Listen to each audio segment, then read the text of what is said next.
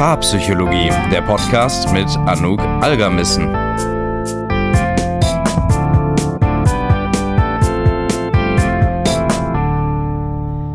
Herzlich willkommen zu einer neuen Paarpsychologie-Podcast-Folge. Heute sprechen wir über fünf richtig gute Ratschläge für deine Beziehungen und mentale Gesundheit. Warum weiß ich, dass das richtig gute Ratschläge sind, fragst du dich vielleicht gerade?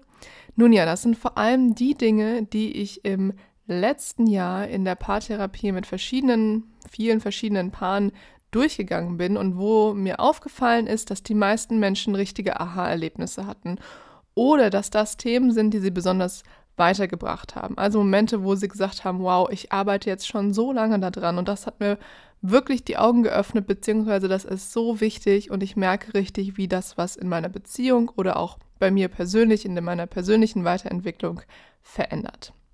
Wir machen das so, ich werde immer den Ratschlag erklären und dann gibt es noch einen Tipp, eine Übung, damit du es konkret und sofort umsetzen kannst. Okay, fangen wir auch einfach direkt mal an mit dem allerersten Ratschlag, würde ich sagen. Let's go.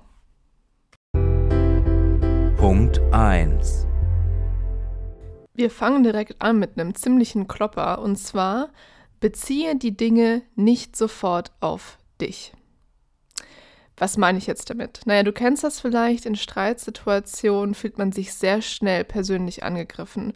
Oder man merkt, dass das, was die Person sagt, gar nicht richtig ankommt, sondern eigentlich spürt man einfach nur, wow, das hat mich gerade total verletzt. Ich höre eigentlich nur, dass du mich total blöd findest oder dass ich dir nicht wichtig bin oder dass du nicht auf meiner Seite bist.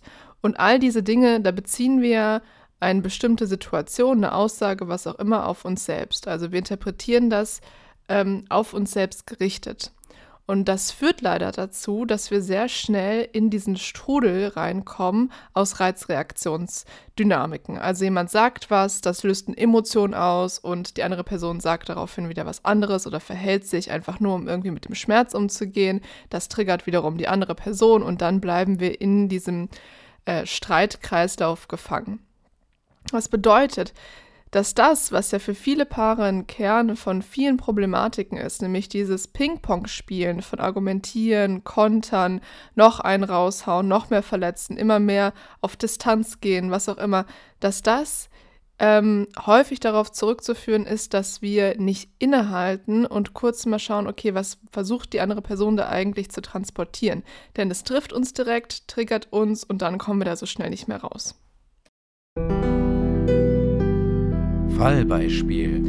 Wie so häufig ist es ein bisschen einfacher, das Ganze an einem konkreten Beispiel festzumachen. Stell dir da mal einmal vor, du siehst ein Paar vor deinem inneren Auge, nennen wir sie Anton und Sandra, und du merkst, dass Sandra richtig aufgebracht ist. Also sie wird vielleicht auch gemein und ähm, sagt sowas wie, ich hab so satt, deine Arbeit ist immer an erster Stelle, nie kümmerst du dich um uns, du kannst doch nicht mal in Ruhe irgendwas machen, das ist mal wieder typisch, äh, das gibt's doch eigentlich nicht, bist du eigentlich immer nur noch im Kopf mit deiner Arbeit, du bist anscheinend mit deiner Arbeit verheiratet und nicht mit mir. Also da kommen so richtige Vorwürfe raus und man merkt einfach, ähm, bei der Sandra ist eine ganz, ganz starke Verletzung passiert. Leider fällt es ihr jetzt anscheinend sehr, sehr schwer, diese Verletzung zu kommunizieren stattdessen kommt einfach nur diese Wut raus.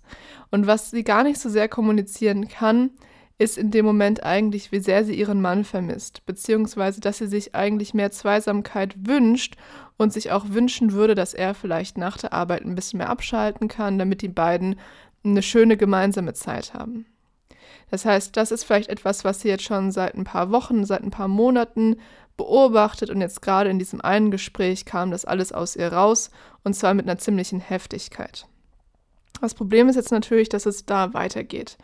Also der Anton, ihr Freund, Mann, whatever, der ähm, sieht das natürlich, was sie sagt, aber er interpretiert es auf eine ganz bestimmte Art und Weise. Und was jetzt sehr, sehr häufig passiert ist, dass wir nicht den Schmerz der anderen Person sehen, sondern sowas hören wie, Ah, okay, du denkst, ich bin ein schlechter Vater, ich bin ein schlechter Ehemann. Du denkst, ich bin an allem schuld. Ah, okay, du bist kurz davor, mich zu verlassen. Alles klar, du findest, ich bin blöd. All diese Dinge. Und da hört man es schon genau. Da bezieht Anton Sandras Aussage auf sich selbst. Und das löst natürlich Angst in ihm aus und führt eben dazu, dass wir dann in diesem Kreislauf, Kreislauf aus Triggern und Schutzmechanismen, wie zum Beispiel Kontern, Argumentieren, sich zurückziehen, einfach gefangen sind. Was kann Anton denn jetzt zum Beispiel machen, um aus diesem Kreislauf auszusteigen? Also was passieren müsste, ist, dass er kurz innehält, um sich ein Stück weit von dem zu lösen, was er vermeintlich gehört hat. Also dass ihm auffällt, ah okay, für mich klingt das jetzt gerade so, als würde sie mir sagen, dass ich ein schlechter Mensch bin. Und das trifft mich direkt. Ich habe das aber jetzt ja auf mich und meine Person, mich als Menschen bezogen. Und vielleicht ist da aber noch was anderes, was eigentlich transportiert werden sollte. Das heißt, wir begeben uns in die Perspektive der anderen Person und fragen uns vielleicht sowas wie, warum sagt Sandra mir das? Und ich gehe jetzt einfach mal vom Positiven aus, nicht davon, dass sie mir einfach das vor die Füße kotzen will, sondern dass dahinter ein wichtiger Grund steckt, weshalb sie mir etwas sagen möchte.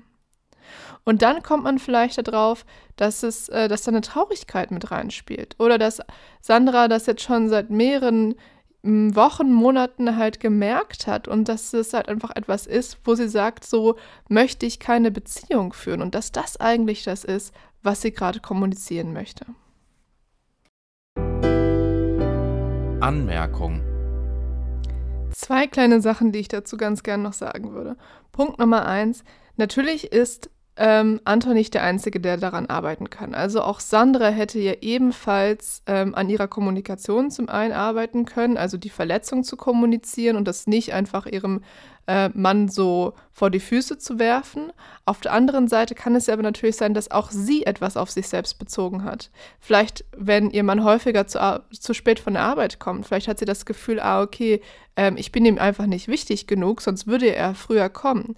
Vielleicht ist aber eigentlich das, weshalb ihr Mann so spät erst nach Hause kommt, der Grund, ähm, weil er ähm, total gestresst ist auf der Arbeit, nicht weiß wohin und lieber Überstunden macht, weil er zwischendrin vielleicht richtig äh, Probleme hat, sich zu konzentrieren. Also auch da kann etwas passiert sein und wie gesagt, Anton ist natürlich in diesem Kreislauf nicht die einzige Person, die etwas daran ändern kann. Punkt Nummer zwei ist mir nochmal ganz wichtig, dass äh, klarzustellen. Etwas nicht auf sich selbst zu beziehen bedeutet nicht zu sagen, ciao Kakao, ich habe mit der ganzen Situation nichts zu tun, du hast da anscheinend irgendwie deine komische Meinung und die tangiert mich nicht weiter. Nein, absolut nicht. Also man sollte Verantwortung natürlich für seine Fehler, für die Verhaltensweisen übernehmen. Also das heißt nicht, dass Anton nicht sagen kann, ja, es stimmt, es ist blöd, dass ich immer dich warten lasse oder immer nicht äh, rechtzeitig zu Hause bin. Das etwas nicht auf sich selbst zu beziehen, bedeutet einfach nur, ist eine Hilfestellung, um rauszukommen aus dem, was wir glauben zu hören und reinzukommen in dem, was passiert eigentlich gerade bei dir. Das war mir nochmal ganz wichtig, das zu klären. Quick Tipp.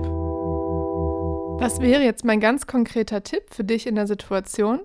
Naja, versuch es mal zu etablieren, in solchen Momenten eben dieses kurz innehalten, kurz dich fragen, okay, was will mir die andere Person eigentlich damit sagen?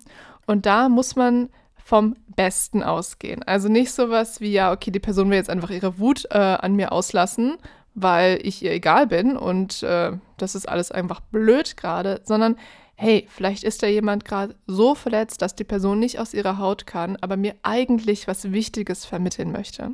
Probier das doch einfach mal aus und komme so leichter in diese Haltung rein, eben zu verstehen, was beim anderen los ist, um aus dem Kreislauf des Triggern und getriggert werden auszusteigen. Punkt 2. Der zweite Rat, den ich für dich habe, ist, sei nachsichtig mit dir. Und dazu habe ich erstmal eine kleine Geschichte, die ich dir gerne erzählen würde.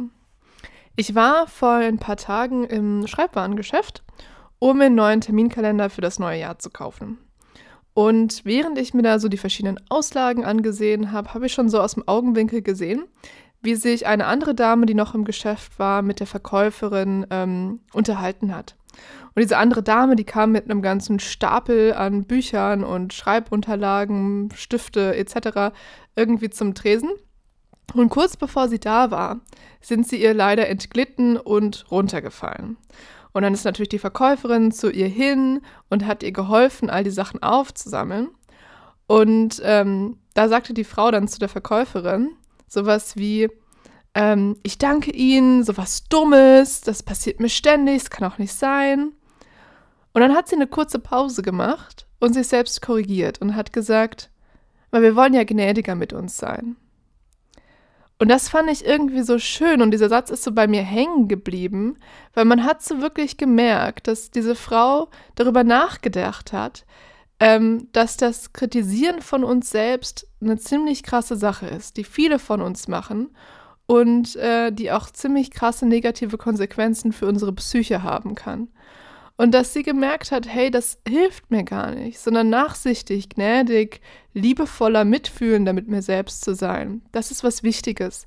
Und das fand ich so schön, weil man in dieser kurzen Unterhaltung wirklich so diese Entwicklung gesehen hat und dieses Aufhorchen von der Frau, die sich selbst gesagt hat, komm nein, ich möchte wirklich nachsichtiger mit mir selbst sein. Warum ist der Mitgefühl mit sich selbst bzw. Nachsicht eigentlich so wichtig?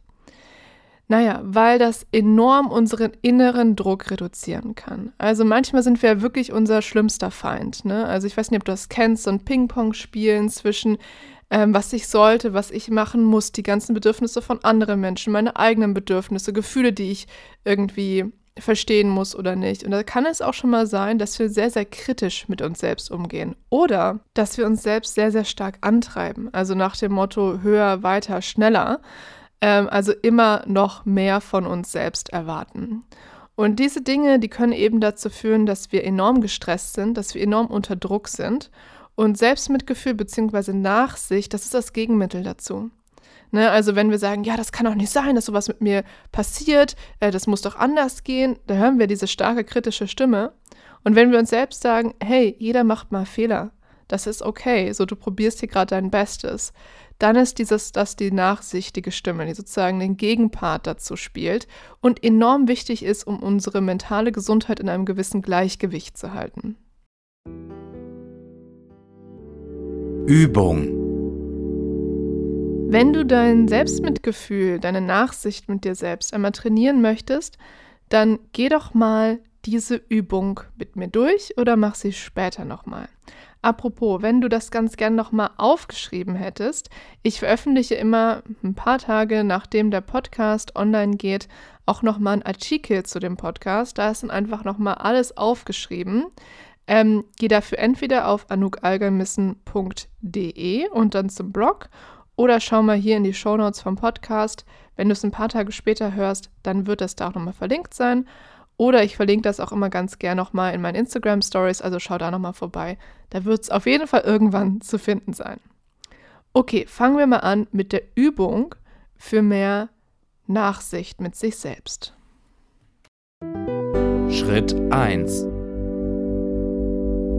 Schreibe dir mal eine aktuelle Situation auf, wo du merkst, dass da deine kritischen oder antreibenden Gedanken relativ stark sind. Also irgendwas, wovon du weißt, dass du das blöd findest, wie du dich da verhalten hast oder wo du das Gefühl hast, da musst du irgendwie mehr geben, mehr machen, mehr können. Und schreib einfach mal all diese Gedanken ungefiltert auf ein Blatt Papier. Hau einfach mal alles raus. Das bedeutet, du darfst dich selbst kritisieren, du darfst beschreiben, wie es dir geht. Erstmal einfach alles, so wie das Chaos ja manchmal auch im Kopf ist, damit das alles einmal rauskommt. Schritt 2. Im zweiten Schritt schaust du dir jetzt nochmal an, was du geschrieben hast. Aber versuch mal dabei, in die Rolle deiner besten Freundin, deines besten Freundes oder einem anderen Menschen oder auch Wesen zu schlüpfen, das deine besten Interessen im Blick hat und das dir gegenüber ähm, liebevoll eingestellt ist. Ich habe da zum Beispiel eine Klientin, die hat sich immer Dumbledore vorgestellt. Also äh, jemanden, der sehr, sehr weise ist und der sehr, sehr gütig ist. Und aus dessen Perspektive, aus der Perspektive dieses anderen, dieser anderen Person, dieses anderen Wesens, der besten Freundin, guckst du dir nochmal an, was du geschrieben hast. Und dann schreibst du aus dieser Perspektive von oder aus dieser Rolle heraus eine Antwort, einen Rat, deine Gedanken auf, das, was du dem Menschen, der diesen Brief quasi vorher geschrieben hast, gerne sagen würdest. Und schaust einfach mal, was da für dich aufkommt. Schritt 3. Im dritten und letzten Schritt schaust du dir dann einfach nochmal beide Teile an und guckst mal, wie das auf dich wirkt. Und vielleicht merkst du ja, dass du diesen Zugang zu diesem mitfühlenden, weisen, verständnisvollen Teil in dir, dass es den wirklich gibt und dass du dir dabei helfen kannst, dich selbst zu verstehen, ähm, dir einen guten Rat zu geben und auch Druck und Stress aus der Situation rauszunehmen. Probier diese Übung doch gerne mal aus. Viele, mit denen ich die gemacht habe, haben wirklich gesagt, dass ihnen das sehr stark geholfen hat und dass sie dadurch erstmals einen Zugang zu diesem selbstmitfühlenden Anteil in sich gewonnen haben. Punkt 3 Beim dritten Rat, beim dritten Punkt geht es darum, Kommunikation wirklich zu einer Priorität zu machen. Und ja, ich weiß, wir alle wissen, wie wichtig Kommunikation in der Partnerschaft ist, denn niemand kann Gedanken lesen. Kommunikation fördert Nähe und Vertrauen. Und nur wenn wir ein Problem auch wirklich ansprechen, haben wir überhaupt die Möglichkeit, es gemeinsam zu lösen. Doch viele Paare, viele Menschen machen es dann halt einfach nicht. Also ihnen ist in der Theorie bewusst, dass Kommunikation super wichtig ist, ähm, aber es wird nicht so wirklich umgesetzt, weil irgendwie was dazwischen kommt oder der Alltag dann irgendwie doch da ist oder dann doch nicht so ganz klar ist, wie man jetzt kommunizieren soll. Und das bedeutet, man muss sich das auch wirklich zur Priorität machen, damit es umgesetzt wird, so einfach es klingt.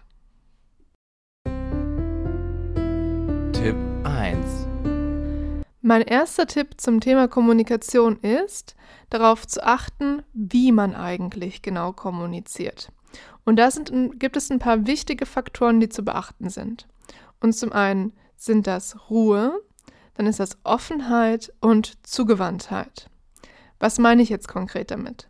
Naja, damit unsere Nachricht vom Sender zu Empfänger kommt, muss das Gegenüber merken, dass es nicht angegriffen wird, also musst du dafür eine gewisse Ruhe haben, dass die Person, die spricht, nicht blockt, also zum Beispiel nicht offen ist für Fragen oder ähm, für die Sicht des anderen. Das heißt, du brauchst noch Offenheit.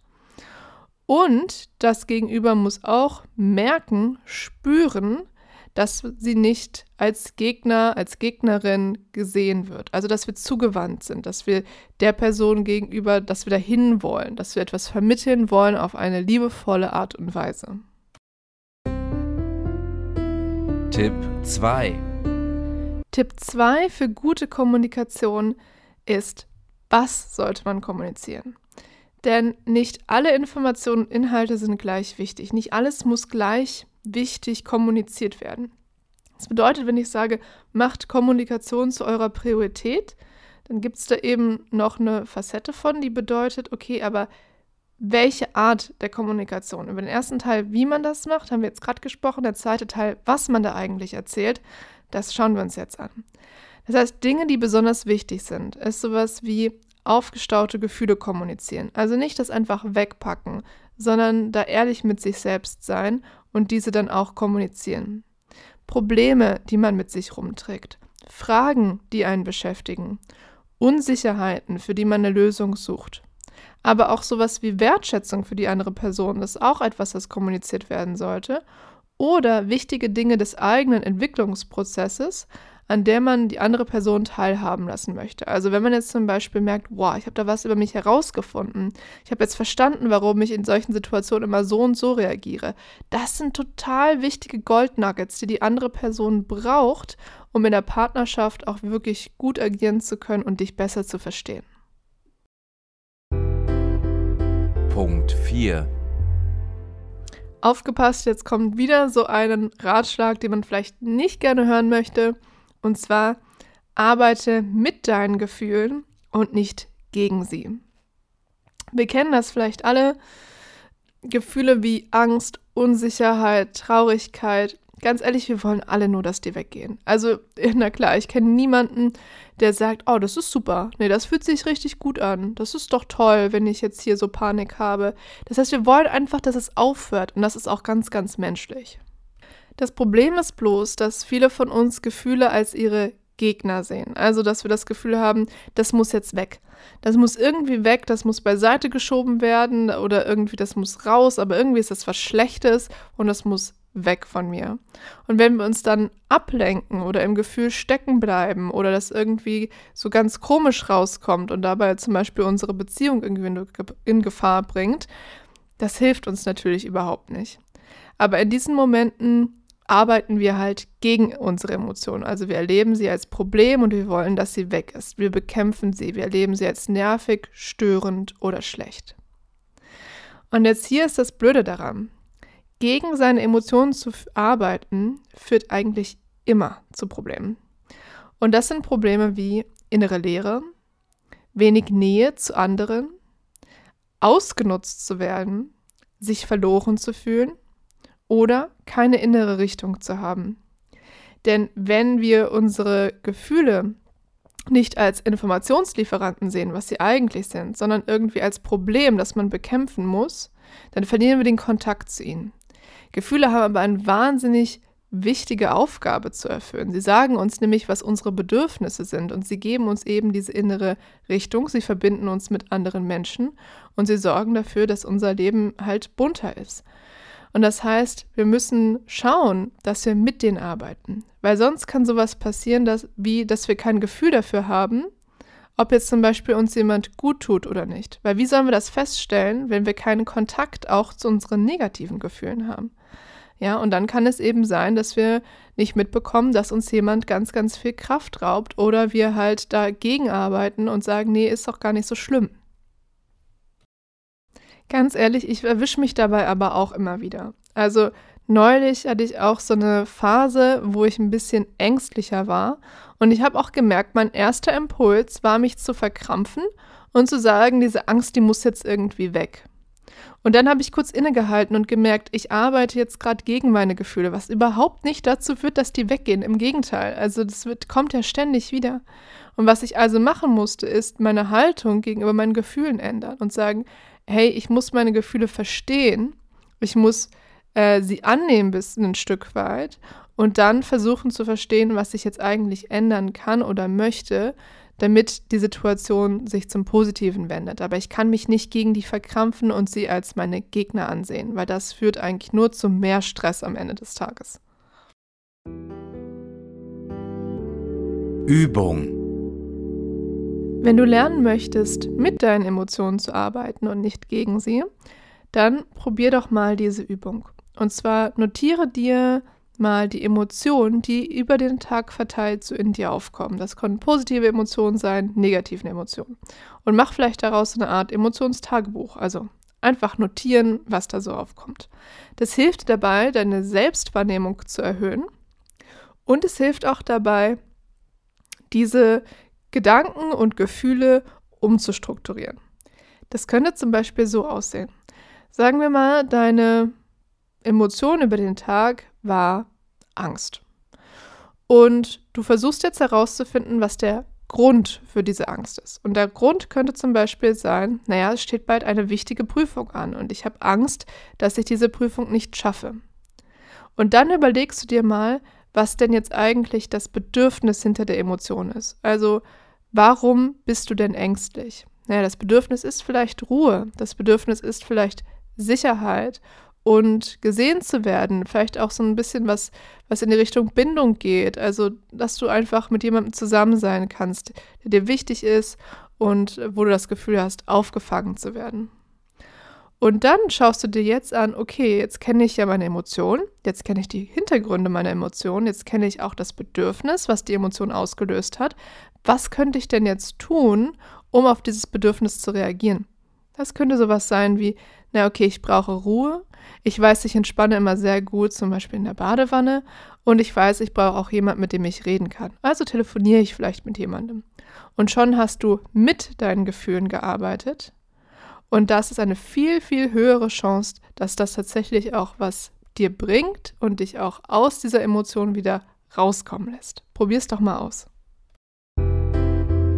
Punkt 5 bei diesem letzten Ratschlag geht es darum, die kleinen Momente in der Beziehung zu schätzen.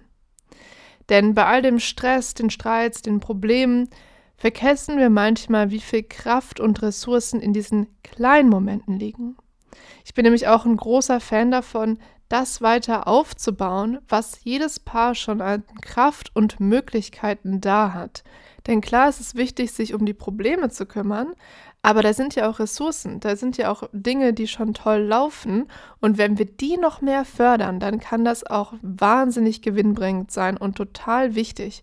Kleine Momente sind deshalb so wichtig, weil sie sich mit der Zeit addieren zu einem gefühlten Puffer, also so eine Ressource, so eine Kraft, die man als Paar einfach hat, die einen auch dann zum Beispiel in Streitsituationen oder in schwierigen Situationen helfen kann, weil man einfach immer noch ein gutes Gefühl zueinander hat.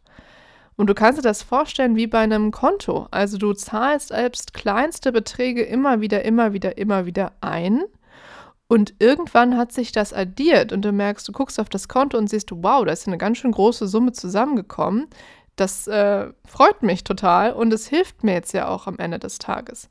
Und genauso ist es in der Beziehung auch. Also diese kleinen Momente, die addieren sich, die summieren sich und führen dazu, dass wir ein besseres Gefühl füreinander haben und auch eben eine Kraftquelle, von der wir zehren können. Was können das für kleine Sachen sein?